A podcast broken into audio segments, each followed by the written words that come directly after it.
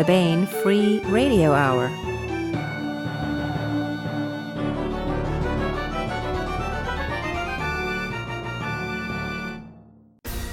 On the podcast, hardcover powerhouses and electrostatic mouse mazes. Uplifted dolphins shown able to speak but are sad and refuse to do so. Plus, we continue with the complete audiobook serialization of John Ringo's Live Free or Die. All right now. Welcome to the Baen Free Radio Hour podcast. It's an honor to have you along. I'm Baen Senior Editor Tony Daniel. This time we have part one of a two part interview with David Weber and Eric Flint discussing their new entry in David Weber's Honor Harrington series and the fourth book in the Crown of Slaves storyline that David and Eric have been working on for over a decade. That book is To End in Fire. And David and Eric will talk about its creation and why it is a pivotal novel in the Honorverse. Good stuff coming up. Plus, we continue with the complete audiobook serialization of John Ringo's Live Free or Die. Now, here's the news.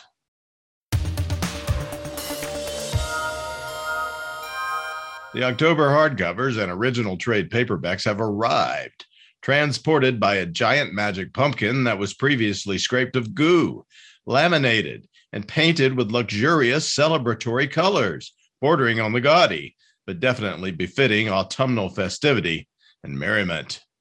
First up, there is To End in Fire by David Weber and Eric Flint. The huge authoritarian Solarian League lies in defeat, crushed by the Grand Alliance of Manticore, Haven, and Grayson.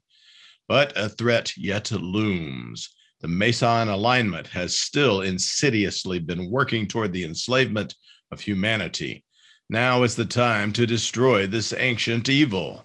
Now is the time to fight the final battle and see victory through once and for all.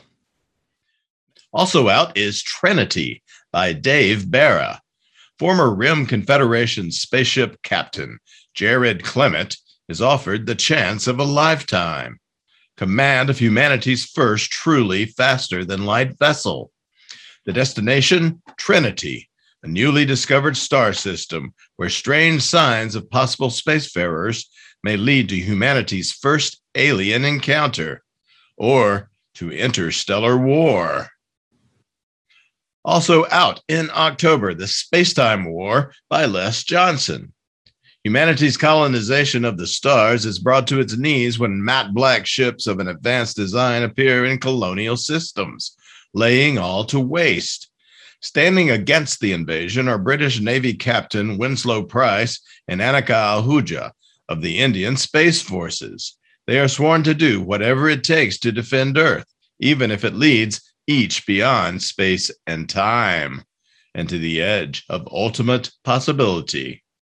To End in Fire by David Weber and Eric Flint, Trinity by Dave Bara, and The Spacetime War by Les Johnson are all available at booksellers everywhere.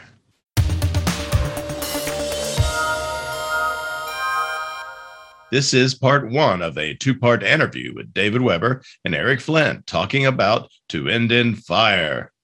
Part two will be available next time on the podcast.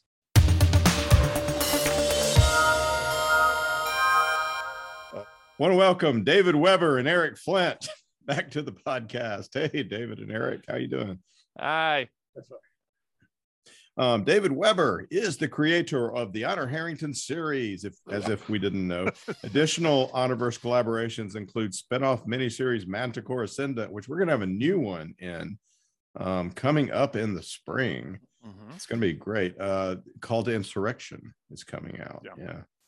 Uh, that's with Timothy Zahn and with I Eric think... Flint. He's the author of the Crown of Slaves series. We're about to talk about that. He's also the author recently of the time travel novel, the uh, Valkyrie Protocol and the Gordian. Uh, Gordian what? The Gordian. Um, that's the Gordian Protocol the, and the Valkyrie Protocol. Now there's another. The, the Janus file is uh, has been handed in and accepted and is in the release somewhere. Um, and as a matter of fact, uh, last week, that actually Friday, uh, Jacob emailed me um, his first pass rough draft on the fourth book um, in that series. Um, so that is going on. That is called the what is what are we calling that series? Uh, I don't know. The, oh, the, I, Gordian series. I, I, don't know. It's called the Gordian something yeah. Paradigm or something like yeah. that. But it's yeah. cool. It's got spaceships and time travel in it. Uh, mm-hmm. That's with Jacob Holo. And uh, most recently, um, Governor, which is the sequel to Path of the Fury, um, was out with uh, written with Richard Fox. Um, that was a June release. Yes. Yeah. Yeah. And uh, David has done many other collaborations in series, both fantasy and science fiction, and sometimes both science fiction and fantasy at the same time. Um, Eric Flint is a modern master of alternate history fiction, um, although it's actually science fiction. He he is the author creator of the Ring of Fire series, starting with first novel. Although he's about to, we're about to put out that that sequel to the uh, 1812 um, we're gonna Baen is gonna start. Yeah. Um, yeah, yeah, yeah. And that is that's like alternate history straight up, right? That's yeah. There's no time travel element in that. It's it's pure alternate history. You want to call it that, but yeah. I, uh, Eric, I'd almost re- okay. I can see where interjecting the uptimers into into Ring of Fire makes it science fiction. I I understand that, but I think it's some it's it is, for want of a better term, artificially induced alternate history. Mm-hmm. But with all of the all of the all the downtimers in there and their their interaction and so forth, I think calling it alternate history is exactly correct. Um, sure. Why can't it be both? Um, no, it can be both. Yeah, yeah.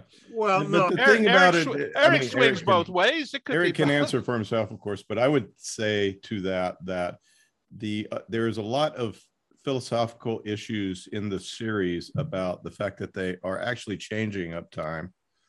um, and what that will mean and and talking and there's a sense of awe and wonder that you you really get from science fiction by that sort of talk and that sort of speculation and it infects how the characters act because they know what happened to them in the real history hmm. it, it's something you don't get in just straight alternate history as much right yeah. i mean I don't know if you would agree with that, Eric. Yeah, there's a different dynamic. Um, writing the uh, uh, the, uh, the, the the title I call is Trail of Glory series, but it tends to be called the Sam Houston series. Yeah, because Sam Houston's the central figure in it. Um, it's a different dynamic, and and and here's the tricky part. Um, when you have a, an historical period, which is true of pretty much all of them, that's far enough removed from our own, um, it's dramatically tricky to get modern readers to be able to um, um, um sympathize with um, people of the time. Um, and it works in 1632 in that series because it's it's it's modern enough. By the time you get to the 17th century, you're in the modern era. I mean, it's early modern era, but but you know, it's not. But like if you were doing one, um, which I've done in, in fact, I'm doing one with uh, Gorg and Paula, which Baen has published first two books of it. This is set two, uh, two years after the death of Alexander the Great. Mm-hmm. And at the very first or second chapter in the book, the uptime, uh, she's retired historian, says to the people, says, you have to understand, these people are not civilized. Yeah. And and and somebody says, but, but Aristotle, yeah, I she said, I know, I know all that. They are not civilized. Okay. Yeah. They really they do not think the way you do. They really, really don't. And but you have uptimers that are providing them with a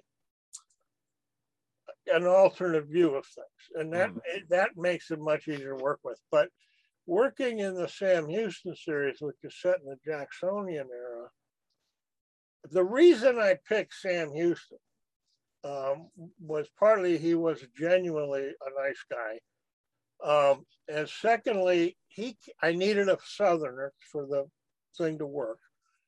And he was either for either a southerner or northerner, had the closest to what a modern concept of race would be um, than anybody of the time. So he, he, it's possible to work with him. And the other main character I worked with was a um, uh, uh, an Irish radical, one of the men of '98, who you know had come over. So he had his own ways, but it's it's tricky, mm-hmm. and um, especially because I'm walking in a minefield in that one because yeah. you're dealing with with relations with Indians, with with yeah. Africans, especially and these days. Yeah, there's a whole lot of mythology that works in a lot of different ways, and um, you know the the ultimate source of all evil is a four four word sentence: "My shit don't stink."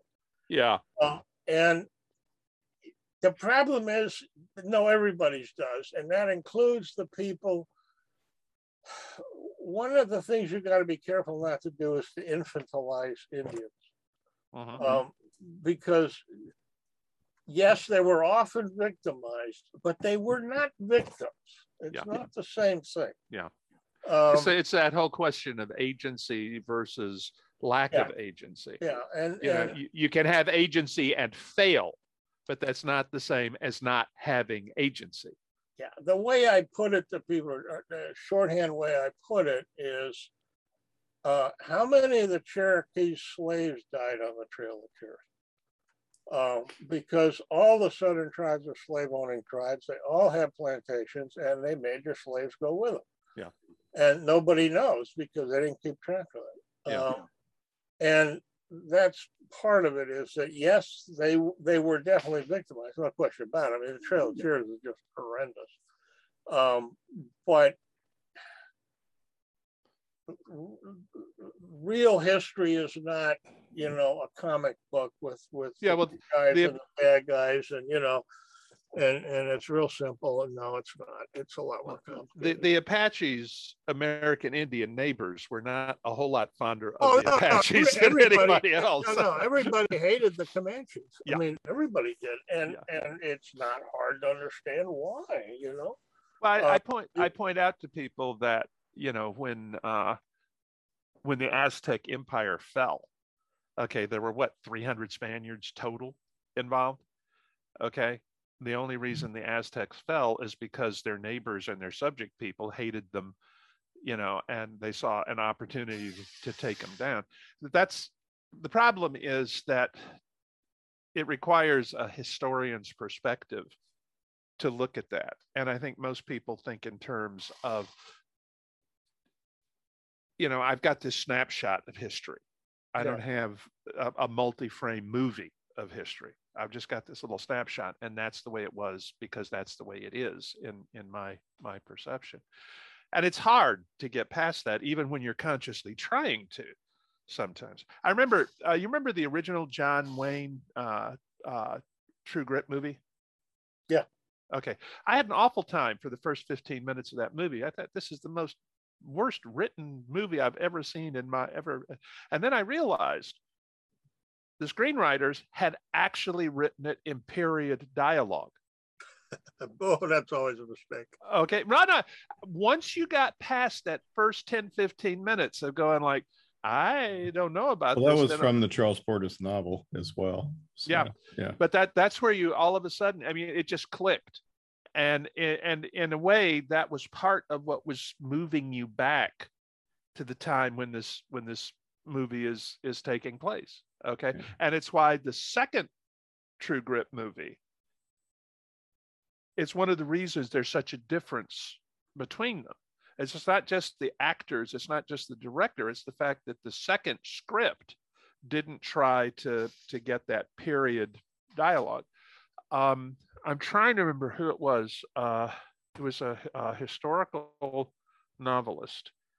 Um, I don't think I, uh, I don't think it was Frank Yerby, but anyway, um, he said that as a historical novelist, one of the questions you have to ask yourself is, do you want to be true to the historical period, or do you want to write it in a way that your readership will have access to?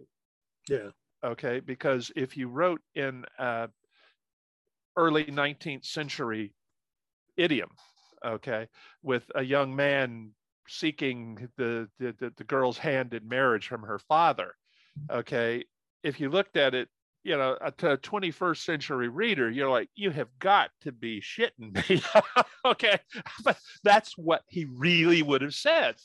Um, anyway, this has we're really, really just pounding away at the dead fire here, aren't we? that should have been, uh, by the way, I think Mercury said that.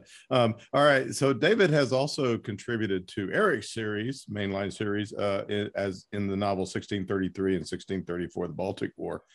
Um, as and so you guys have played in each other's universe for a long time. And uh, are you saying we're old? Yeah. going on about 20 years. Isn't that a suave way of saying things? So, um, I didn't think so. I caught you.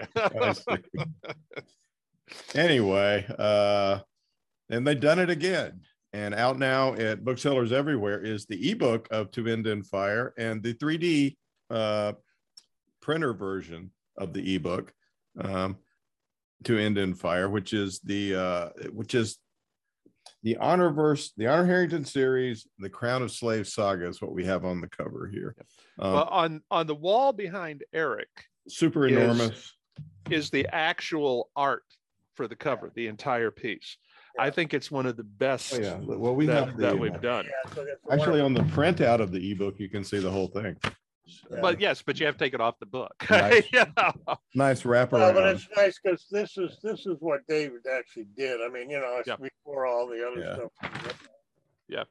Um, it's a Mattingly cover. Is that? Yeah, I believe so. Yeah. Yes. Yeah, yeah. And and the only thing that I really don't like about the wraparound is I know the type had to go somewhere, but we lose so much of the the face yeah, well, well, in, in, the stars because of the t- the typography across it and its coloring. Yeah. Yeah, we'll, we'll, we'll take gorgeous. your names off next time, and we'll make sure. That, okay, that'll make more room. Yeah, make some room. For, uh, um, I'm sure that you can get this print from David if you. Uh, oh yes, I know website. I can. well, you can. Well, I think I think a, Mattingly will sell prints of his his work as he, well. He sells prints of most of them, I think. Yeah, it, it's yeah. one. He does a wonderful job of of reproducing it and signing it and everything too. Yeah. But and I think he's done. He's he went purely electronic. What twelve years ago, thirteen years ago? That, yeah. yeah, it's been a long time. Yeah, yeah. But he'll he'll he'll do a lovingly loving reproduction of it and sign it for you. I'm sure. And um, I love his work. Yeah, he's great. Um, and he's a wonderful man to yep. just sit and yep. talk yep. to. Yep, yep, yep. Um, and well, anyway, uh, out now at booksellers is to End in Fire uh, by David Weber and Eric Flint. It's the fourth book in the Crown of Slaves storyline and David Weber's Honorverse series. It's enormous. It's um, it is definitely a, will make an excellent Christmas present. Um, it's definitive and climactic for the Crown of Slaves saga, and it's just good, good stuff. Um, so uh, this one, maybe we should talk about the origin, the the meta origin, the real thing, like uh, you know, in our world, um, of how this came together, because it was a it was a, a bit of a saga in itself. Um, well, this was probably the hardest of the projects that Eric and I have have worked yeah, on. No, I think so and it, I, there were several factors involved. Um, one was the biggest one was that when we were originally discussing the storyline, one of the things that we hadn't thought about was that all of the other Crown of Slave novels are set behind where the timeline has advanced to in what people think of as the mainstream novels. Okay, so basically, when Eric's working on his part of the book, he has the bones, the spine of, of the history already laid out so that he can he can work around it and so forth. Okay. And I've done, for want of a better term, the heavy lifting on where all of the major polities are going, which means that when he's looking at Torch and the uh, the Audubon Ballroom and whatnot, and what they're going to do. He's interweaving that in between events that have already been established. Okay, this time this book begins although the first scene in it is comes slightly before, the book really begins with the end of uncompromising honor. And so it extends into a time slot that hadn't been mapped out. Okay. And normally when we're doing one of these, Eric does the the the first draft of his part of the book. There are parts that are going to be mine that we know are going to be mine. And it'll be like Eric will put David fights a battle here, you know, whatever into his into his draft. Um, and this time around, he had to employ a whole lot of characters from my solo novels. And the majority of them hadn't really been in the Crown of Slave stories before, so Eric had never worked with them.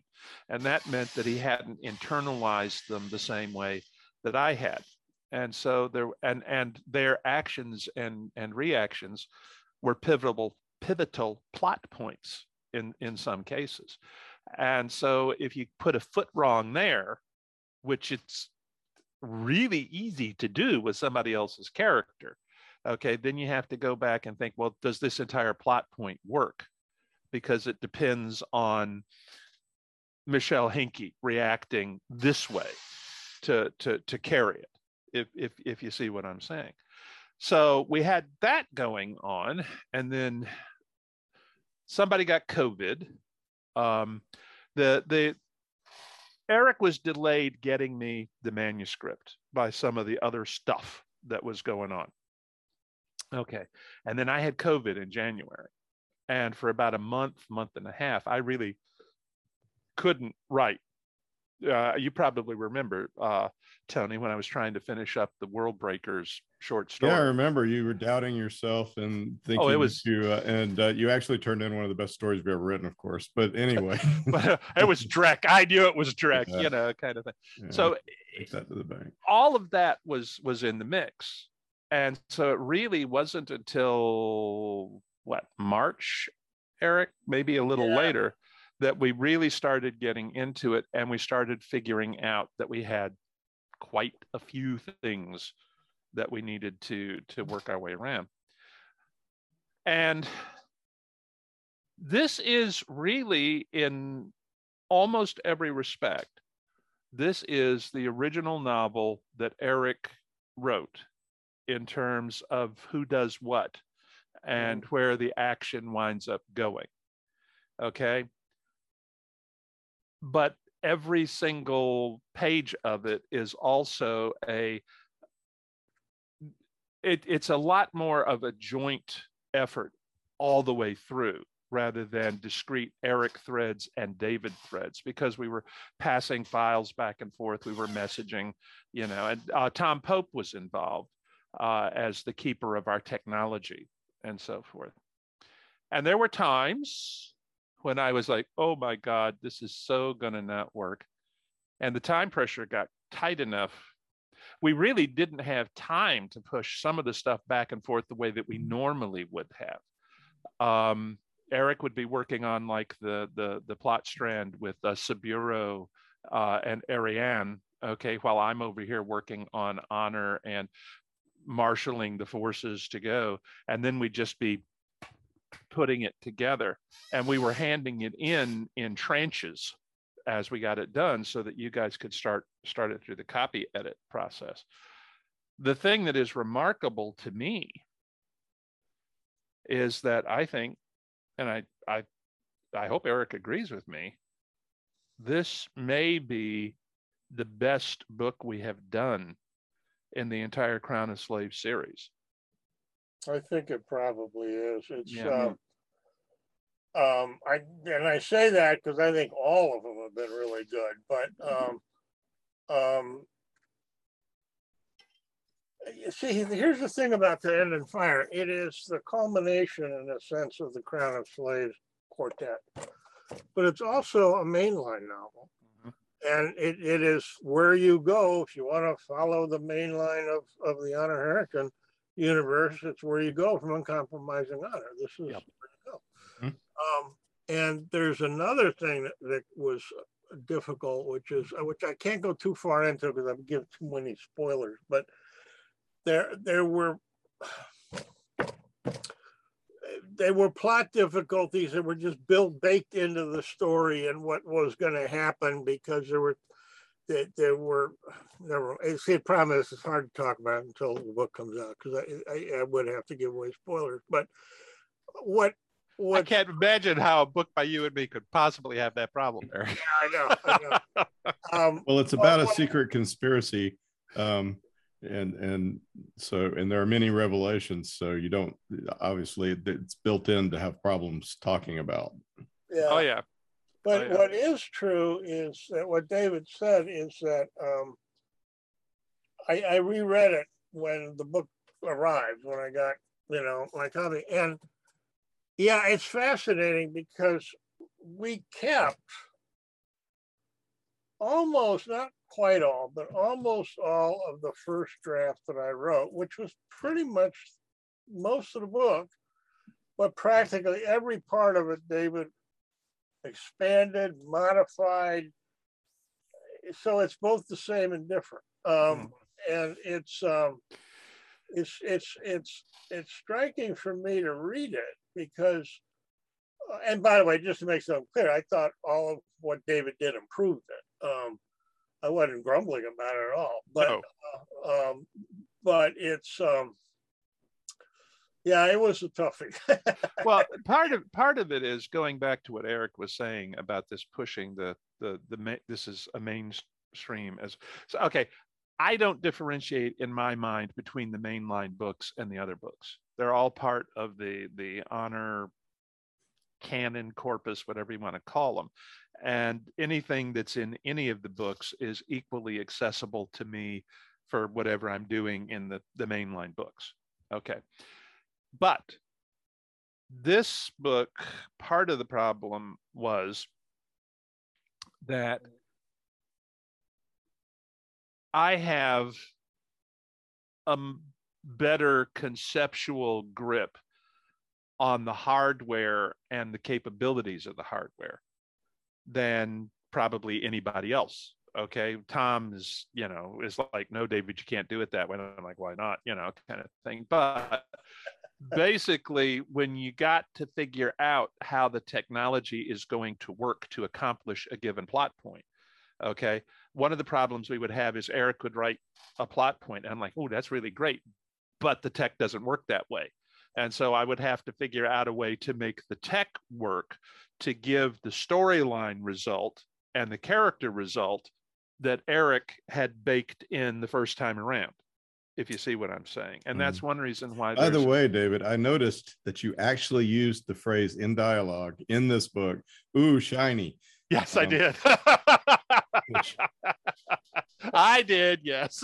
uh, the first, this has happened before. It's not, I mean, in other things David and I done, but it was much more so here. The first time I encountered this was uh, the second story I wrote in the uh, Honor Harrington universe was a novella called Fanatic um, that appeared in one of the anthologies. And I mm-hmm. had a, a, a scene where um, some officers are, officers are in a room or, and they're discussing something and a midshipman comes racing in and she's all upset and she says the captain's gone crazy and she started up the dreadnought you know the engine and i had you know one of the officers reaches out and, and puts his fingers on on the wall so oh god yep she's got the engines going and and then i get a letter back from david saying eric those engines don't have any vibration.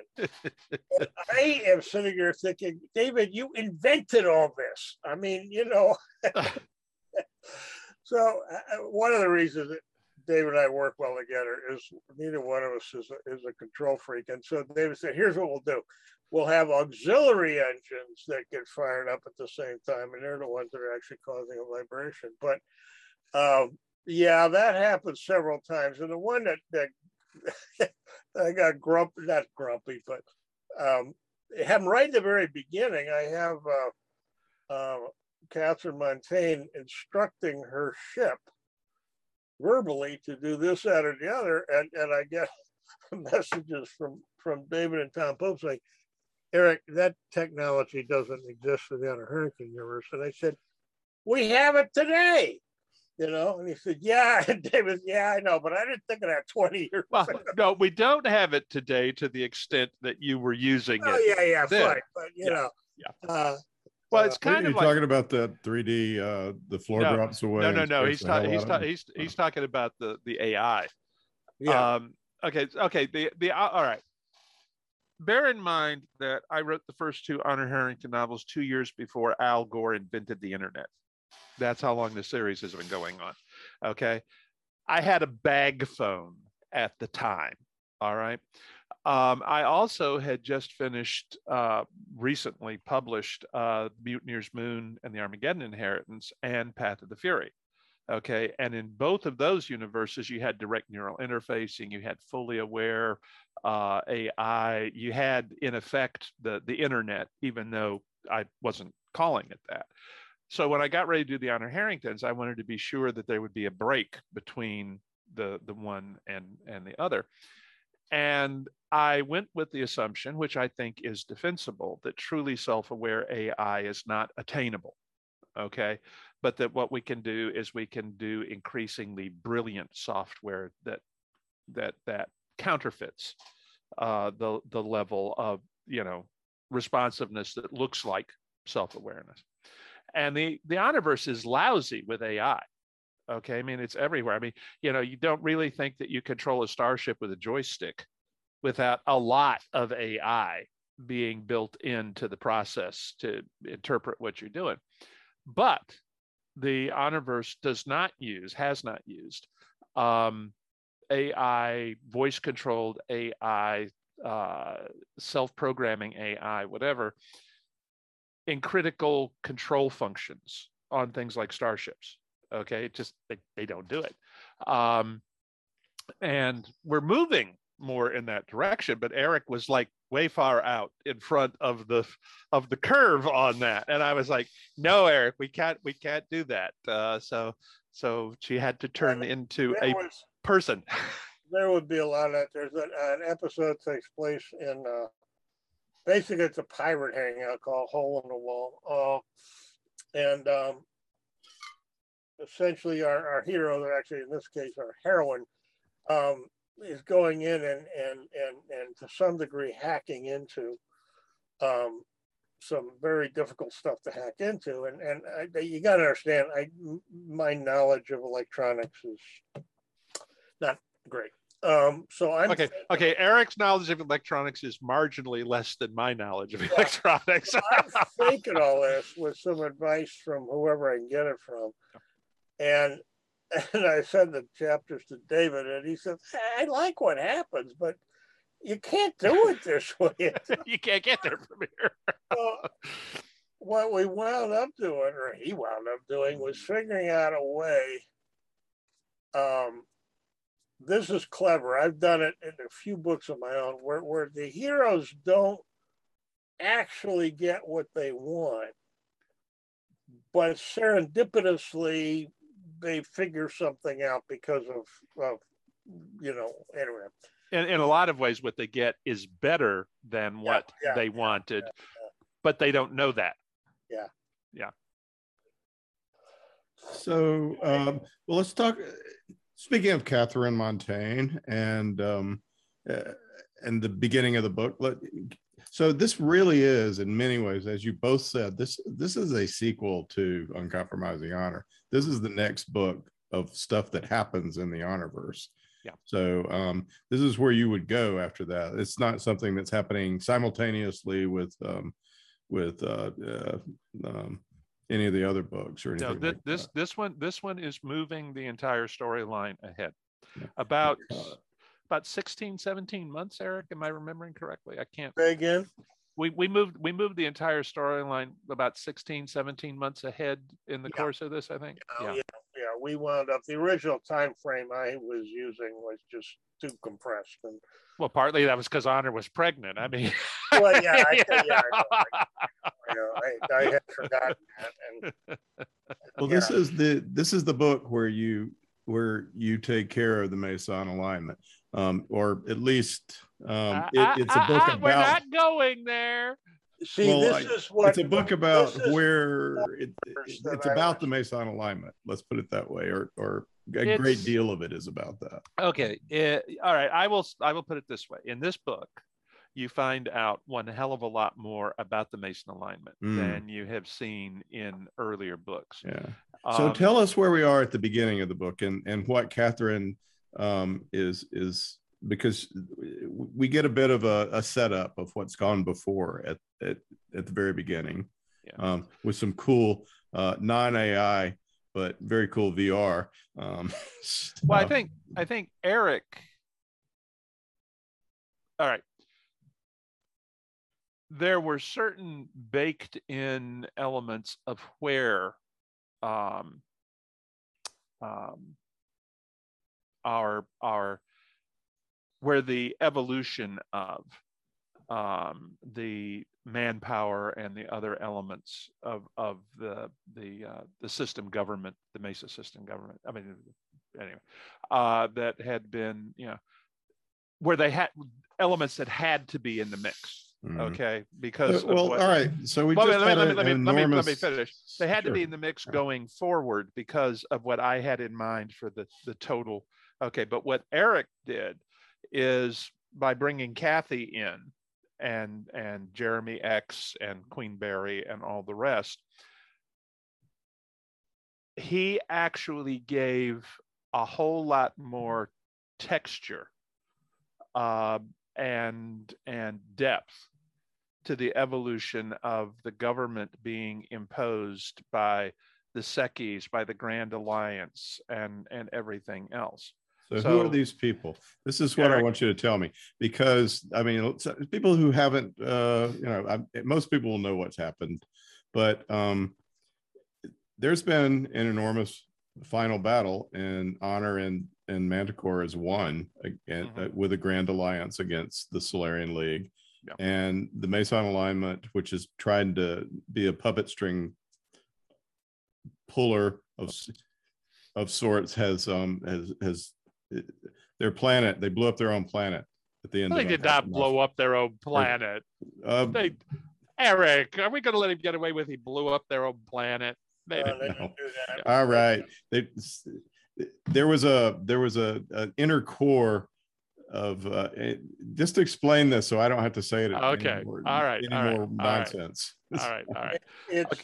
David, you want to do it or you want me to do it? How do you want to handle this? Uh, let me let me set the initial context and then you handle what we did with it in the last book as well as this one.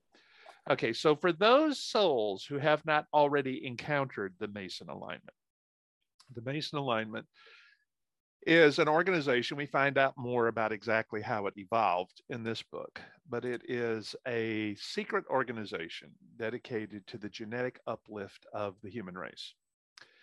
And the inner core of the Mesan alignment, uh, which is what honor refers to as the core of the onion, because you discover you keep peeling away concentric rings and you still haven't reached the heart of what it's really all about. But the core of the Mesan alignment basically has decided that it's time for another speciation of the of the human race that will create sort of um, will take Plato's Republic a step further. Okay, there will be genetically differentiated groups that will be performing functions within a greater human society. And obviously, they will require guidance and leadership by the alphas, who happen to be the guys who are running the Mesan alignment. Now, this is not where the alignment started, it's where it has evolved to. Well, it's okay. where one branch of it. Let's put it that way. Well, okay, that's fair. That's fair. Where the inner core, others, yeah, yeah. that, that Let, never, never. Yeah, let's let's call them the Detweilers. Yes. Okay, because it's the Detweiler genome yeah. that heads this branch of the of the alignment. Okay, right. now there's also another Mesan alignment that isn't building ships, isn't sending out ship, isn't sending out fleets to destroy entire star nations infrastructure, isn't maneuvering the Solarian League into wars, et cetera, et cetera, et cetera. Okay. and they are, in a sense, a cover for or used as a cover by the Detweiler inner core of the alignment. And what you were talking about, about blowing up their own planet, happens when the the Detweiler core realizes that you know what we have pissed the Manticore off once too often. They're going to come and conquer this damn star system. We have to get out, and we have to cover our tracks. And that is what Eric wrote most of, almost all of, uh, in the book before this. And he and I discussed Operation Houdini, which is you know, but Eric is the one who actually put it together. And then at the end of it, I said, "Oh, wait, you know, this is going to be so great to break the Grand Alliance's kneecaps." you know, so go, Eric. Well, yeah, there. Um, and then there's a, yet a third element, which are people who are part of the evil alignment, um, but who didn't really quite realize what they were getting into. And, or who have been lied to about what they were getting. Yeah, yeah, and and those are characters that got introduced first in uh, I think it was Torch of Freedom was when we introduced Jack McBride. Am I right? I think so. I think Crown. Okay, Crown of Slaves was the first one. Yeah, he's not Torture, Yeah. Torch of Freedom is the second one. That's where they're on Mesa and they meet him and they get yeah. um, Hiram out. Right. Yeah. And he's the first and he's a he's a top leader, not not all the way up, but you know, I mean, very definitely high middle level management, call him that, of the uh, evil alignment. And but he's really pretty good guy. I mean, you know, it, it's uh, and he just finally can't. Um, there's a there's a there's an historical model behind all this, which at least I always have partly because of my own political issue, but I always have conscious, which is what happened to the Bolsheviks um, when the revolution started to degenerate. And it took a lot of people just couldn't adjust in time to realize what was happening. Yeah. And um, So you get that with Jack McBride. He dies in that book, and then uh, in the next book, his brother Zach, Zach is, is introduced in the first and, book, but he's not really a viewpoint character. Yeah, yeah, in that book, yeah. And he's and he winds up being a major character in, uh, at least an important character in uh, the third book, uh, Cauldron of Ghosts, and winds up with the end of it with a girlfriend who's also in alignment, and then they become important characters in this fourth book. Mm-hmm. And we are laying the groundwork for further developments there. But um, it, it's the thing that's that's tricky to work with characters like that is um, how do you explain people carry doing stuff that's objectively really evil when many of them are not actually personally that evil um, and it, it's the old, it's the old, I'll, just give me a sec, David. Yeah, yeah, yeah. It, it's basically the old paradigm. The road to hell is paved with good intentions. That's essentially what the model is. Mm-hmm. And and there's a part of the alignment that stayed true to its original, you know, very humanitarian outlook. And then there's the Detweilers who are uh, monsters. Um, it's also it's also fair to point out, and we we make this point several places in this book. The Mesan alignment came into existence because the Beowulf Life Sciences Code, which is basically the gold standard that the civilized galaxy adheres to, um, outlawed uh, deliberate genetic uplift. Now, they didn't outlaw genetic engineering to suit you to an environment or anything else. What they what they were outlawing was what I guess you would call planned eugenics in the sense of we're going to produce a superior species. Right. And it was outlawed for several reasons. One is that the Beowulf Life Sciences Code came into existence shortly after Earth's final war, which was lousy with genetic weapons and everything else, almost completely, almost made Earth completely uninhabitable.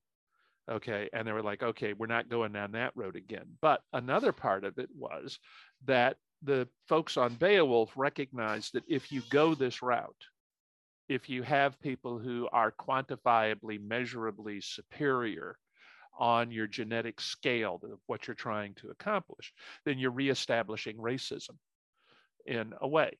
Okay, because the alphas are going to be superior to the betas, the betas are going to be superior to the gammas. And so they were like, no, we're not going down that road again. All right. That was their logic like 600 years ago when the life sciences code was was was promulgated. All right, the problem is that they were both right and they were both wrong, which happens a lot in human endeavors. And the Mesan alignment came into existence primarily for people are saying, Are you out of your minds? Look at how much we can extend lifespans. Look at how much we can do for the general population if you allow us to do deliberate uplift modification. Um, and then the whole thing got further complicated when Manpower Incorporated started producing genetic slaves, which further it, which tied right into the Beowulf fear of prejudice between genetically superior different groups, et cetera, et cetera, et cetera.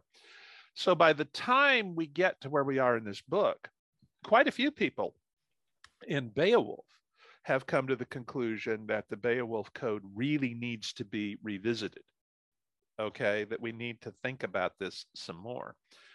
Um, but it hasn't been done yet. All right. And so the Mesan alignment, you have a lot of folks who are in, uh, at Eric's suggestion, we divided them into the benign alignment and the malign alignment.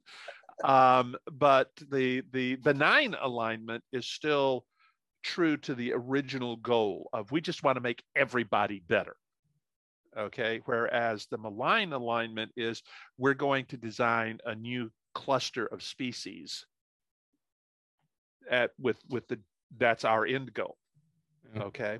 But the i mean the benign alignment also has slaves on the planet right? I mean the seccies are yeah but the benign alignment hates the genetic slaves that's the, the genetic slavery go eric no yeah no it's it's um what they are uh, I have a uh, a good friend of mine. Um, Dave is, is he lives in Australia now. He's South African, and he grew up during the apartheid period. And you know, there were a whole lot of, of white South Africans who did not agree with it and did not like it. Yeah, was one of them. Uh, and so the uh, South African government drafted him and sent him to Angola. Uh, but people get caught in things and and you know it, it's it's I, don't know how to put it. It's things aren't always that easy as to you know to how you do it. What is true with the people with benign alignment, none of them work for manpower. Mm-hmm. Um, none of them are overtly involved in any of this. They've done their best to you know stay away from it. Um, they've actually worked against it. Yeah, they've worked against yeah. it, but at the same time, there's um, when after Mesa is is conquered by uh, by the Tenth Fleet, one of the things that happens is that Audubon Ballroom slave they call their people strikers. They're called terrorists by other people. Um, but they show up on Mesa and they start playing a leading role. And one of the characters who we first introduced actually as far back as Crown of Slaves mm-hmm. uh, was a character named Saburo X. And um, he wound up with a girlfriend who was one of the so called Scrags. And then she gets killed. Uh, Scrag, Scrags are descended from Earth's final war's genetic manipulation. I yeah, yeah, yeah. They were sort of Ukrainian super soldiers, and they tend to be an arrogant bunch, which oh, they, yeah. and partly it's because they think they're superior, which in some ways, in a lot of ways they are. And um, anyway, her name's uh, her name's Lara. Anyway, she and Saburo get hooked up, and then she gets killed in the I think in Cauldron of Ghosts, the third one. And so mm, Saburo. I think I think I think she got killed in one of the solo books. The, the assassination attempt on Queen Berry because she yeah, saved yeah, yeah, Berry's life. Yeah, that's the yeah, one. Yeah.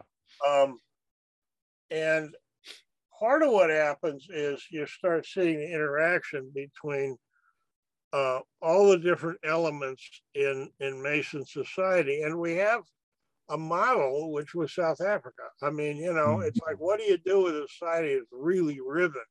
Yeah, that's really interesting because that, yeah, yeah, I can and, see that. And, you know, and at the same time, you don't want to, you, you want to avoid, you know, butchery. There, um, there, there, there, are, there are two things I think that you really need to avoid. And Eric did this. Okay. He has Web Du Havel deliver a homily uh, at one point about why the the slaves on Mesa are not going to be looking for vengeance or or anything else. And there are several really good points that Eric baked into this. Okay. One is that they may be slaves, but they are educated. Okay. This is not Haiti, where you have slaves who have been brutalized and all they know how to do is cut sugar cane. Okay. These are people who are part of a complex technological society. Okay. Another one is that in the Seccies, who are the the descendants of slaves, but not themselves slaves on Mesa, but who are an underclass. Okay, you have people who have been they've been basically crime bosses, but they have been societal leaders within the Seccy community. Okay, and then in the the the the full citizens group, okay, you had a percentage of people who, whether they were part of the alignment or not, were opposed to genetic slavery, but there wasn't much they could do about it. And you have the members of the benign alignment who were actively opposed to genetic slavery. Okay, so you've got all these elements in this mix.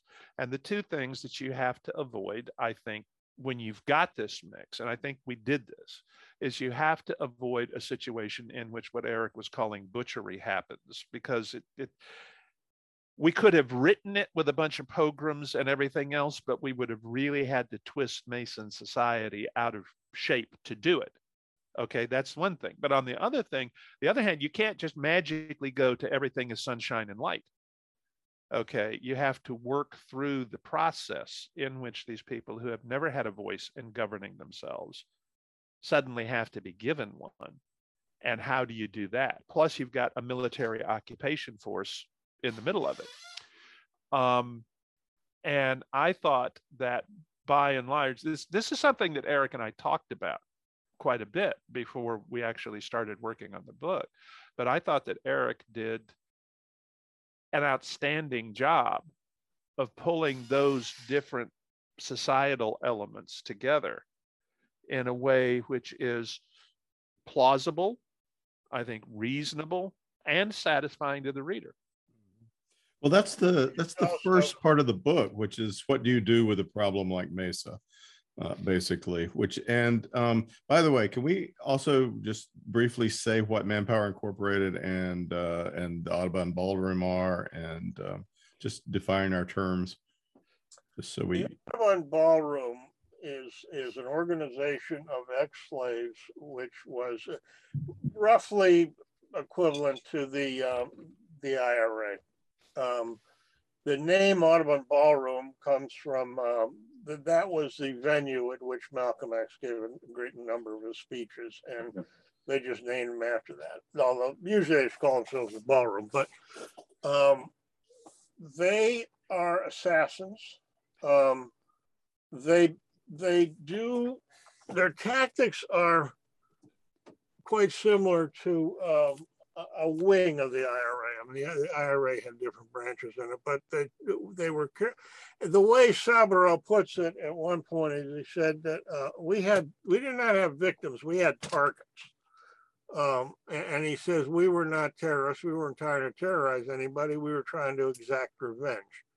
Uh, and so the people they would target were people involved with manpower. And there were no mass casualty events. Yeah, no, there were no, mass casualty. Now that still meant they were bloody as all hell and scary as all hell, and especially because because they are genetic, uh, alter, genetically altered slave. Some of them, like Saburo and Jeremy X, are really good pistol shots. uh, and anyway, they're pretty scary. Um, and what happens is actually the, the, the vehicle we used is that Saburo gets the assignment of creating a new planetary police force for Mesa. Uh, and make it, you know, they're going to scrap the existing ones and, and create, and this is not local police, this is a national, kind of like yeah. roughly equivalent to the FBI. Um, there, there are a couple of okay. The police forces that interacted primarily just with the full citizens don't yeah. disappear. Okay, right. it's the it's the paramilitary police and the ones that were specifically uh, involved in suppressing the Seccies and the genetic slaves that just totally go away. Right. Yeah. And what happens is that some of those people um, volunteer and want to join the police force. Uh, and, and it's how Saburo deals with them. And it, it, it wound up being, I think, a, a, a good part of the not not not a, not a huge part of the book, but it, well, I think I think it was I think it was a, a, a big part of it, and I think what you've got here is Saburo's understanding that we have to incorporate people from the the previous establishment into this system if it's going to have any legitimacy in the eyes of the people who've been here all along. But at the same time, we have to make it crystal clear to the Seccies and the ex-slaves that no, this is not the Misties uh, uh, right, under so under another put, name. Or like the the SS of the um, of the Mesan Inner Core. I would I would say that no no no that this was not the the okay the Misties. Let's be the let's be let's be careful here when we say inner core that we're not talking about the Mesan alignment. We're talking about the Mesan system government. Okay, right, right. And I'm not sure that SS would be the best example. I mean, you know, it it might. I think. Okay. There was secret police of some sort, though. Yeah, yeah but, but that that's more Gestapo than SS. Okay, yeah. all right. You see what I'm saying? Yeah, yeah. Okay what what the uh, what I always think of the Misties is a a, a, a, a harsher and meaner and nastier version of the French. Uh, the French have a national police that is pretty notorious for, yeah. um, you know, and they're the ones that get used to, you know, crush demonstrations, stuff like that. And well, there's not as bad as the ones as the Misties, but it's kind of like that. It's not think of think of them as the Carabinieri with a really bad attitude. Okay, no, no. Think of it as Carabinieri SWAT teams. Yeah. Okay, that are being, you know, I mean, that's essentially what what you're talking about here. And then there were the the Mesan Planetary Defense Forces, which is like the regular army and so forth. And in the previous in uh, in in Cauldron, they get called in okay and we see them in operation they're still here in this book and they are being incorporated into the new government the new mm-hmm. political structure that's being and how up. what is that government so we have queen uh hermausity um no that's that's not mesa that's torch. i know but no yes there, so there's two worlds there's torch and torch was a was a slave what yeah. they have is is is uh, I think, and I don't think we got past this in this novel. It's a provisional governance what they put together. Um, we and, got pretty much, we got pretty close to past it. I mean, Chicherin is now he's president and whatnot instead of chairman of the board, but yeah. that is still, yeah, yeah. Well, the, the big problem they have is that that uh, uh, slaves who just got freed are about 60% of the population, and they don't really have any leaders. Um, so the Seccies, who are basically the freedmen, wind up playing a disproportionate role in that. So it's an evolution, but mm-hmm. um, and then they, they also they have imported ex-slaves right. who are involved in the process who are primarily coming through torch like saburo right. himself right um, and these guys have legitimacy with the slave population because they were slaves and because they were part of the resistance to slavery. Nobody's going to accuse them of being a tool of manpower or the the entrenched uh, entrenched elite. The problem is that it's going to be a while before we produce domestic to Mesa slaves with the expertise, the experience to take an effective role in in uh, governing themselves. Mm-hmm. Um, and it's one of the things that they that they have to be careful about on Mesa is the countervailing pressures to hand the levers over to people who don't know how to manage them too soon versus the well we're going to take the position that we'll know when they're ready and somehow they're never quite ready for us to hand off to them okay? Um, and that's where having somebody like uh, Saburo or Jeremy X involved in in creating the provisional government is a really really good thing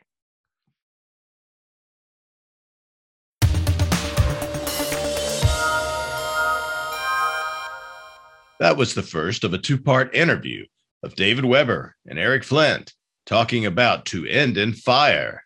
Part two will be available next time on the podcast.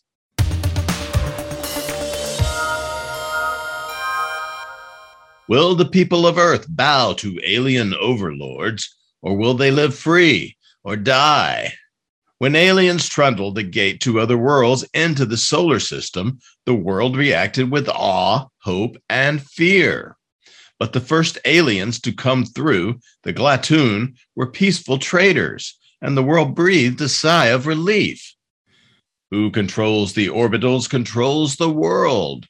When the Horvath came through, they announced their ownership by dropping rocks on three cities and gutting them.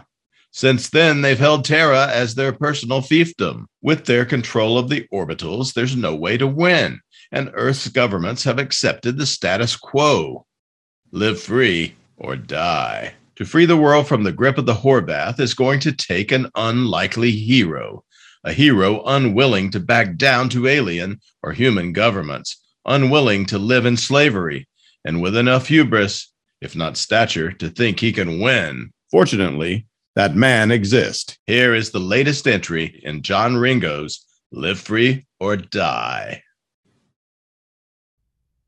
Chris picked up his phone groggily and checked the number. Hello? Chris, sorry to wake you. It's John.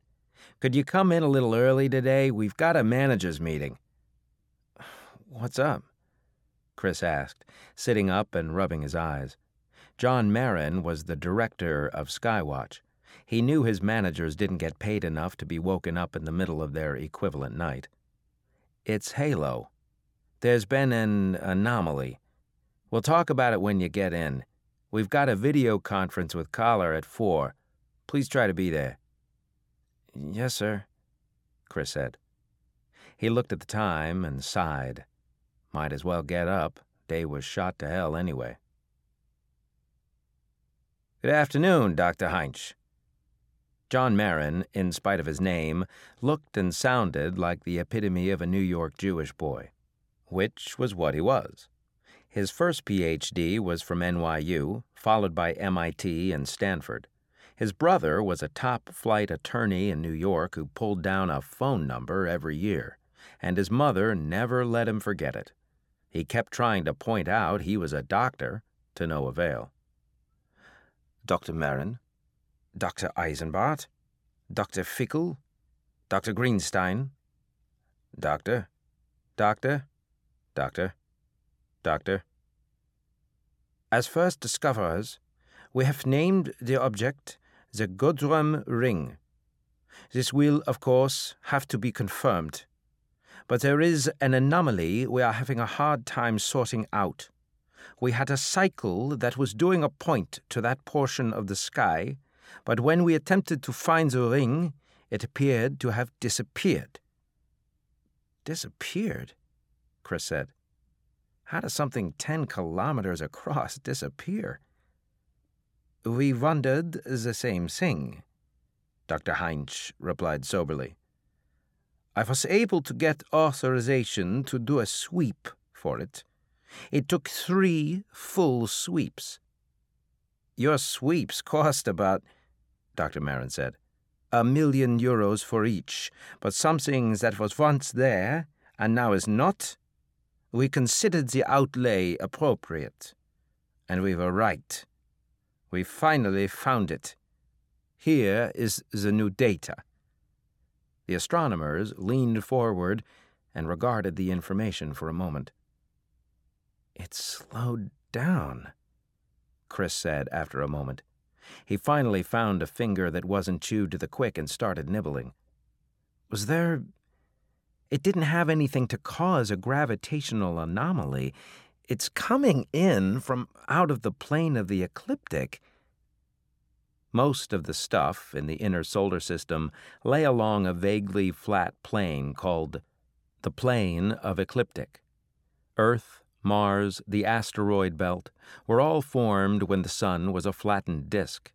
The outer layers cooled and congealed into planets, and then life formed, and here we are. We are all star stuff. If the ring had been coming in along the plane, it might have passed a moon or planet and had a change in velocity, what was referred to as a delta V. But there weren't any planets up in the solar system, and it was inside the Oort cloud. Correct, Dr. Heinz said, as if to a particularly bright child.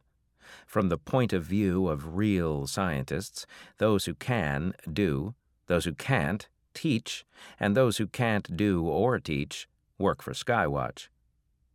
Is this data confirmed? Dr. Marin asked, very cautiously. Skywatch generally only made the news when they screamed, The sky is falling.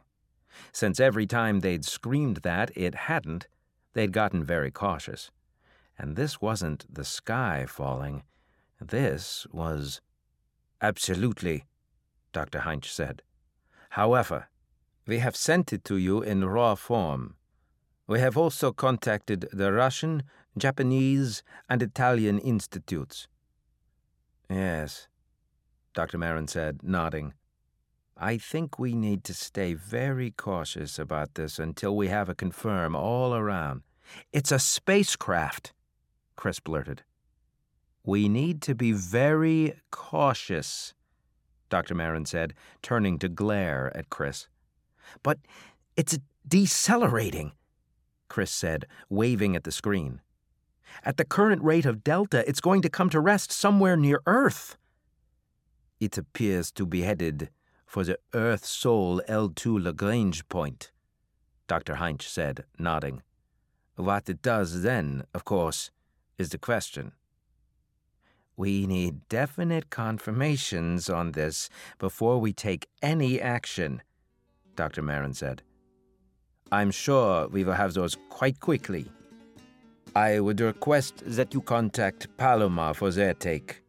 Good day, doctors.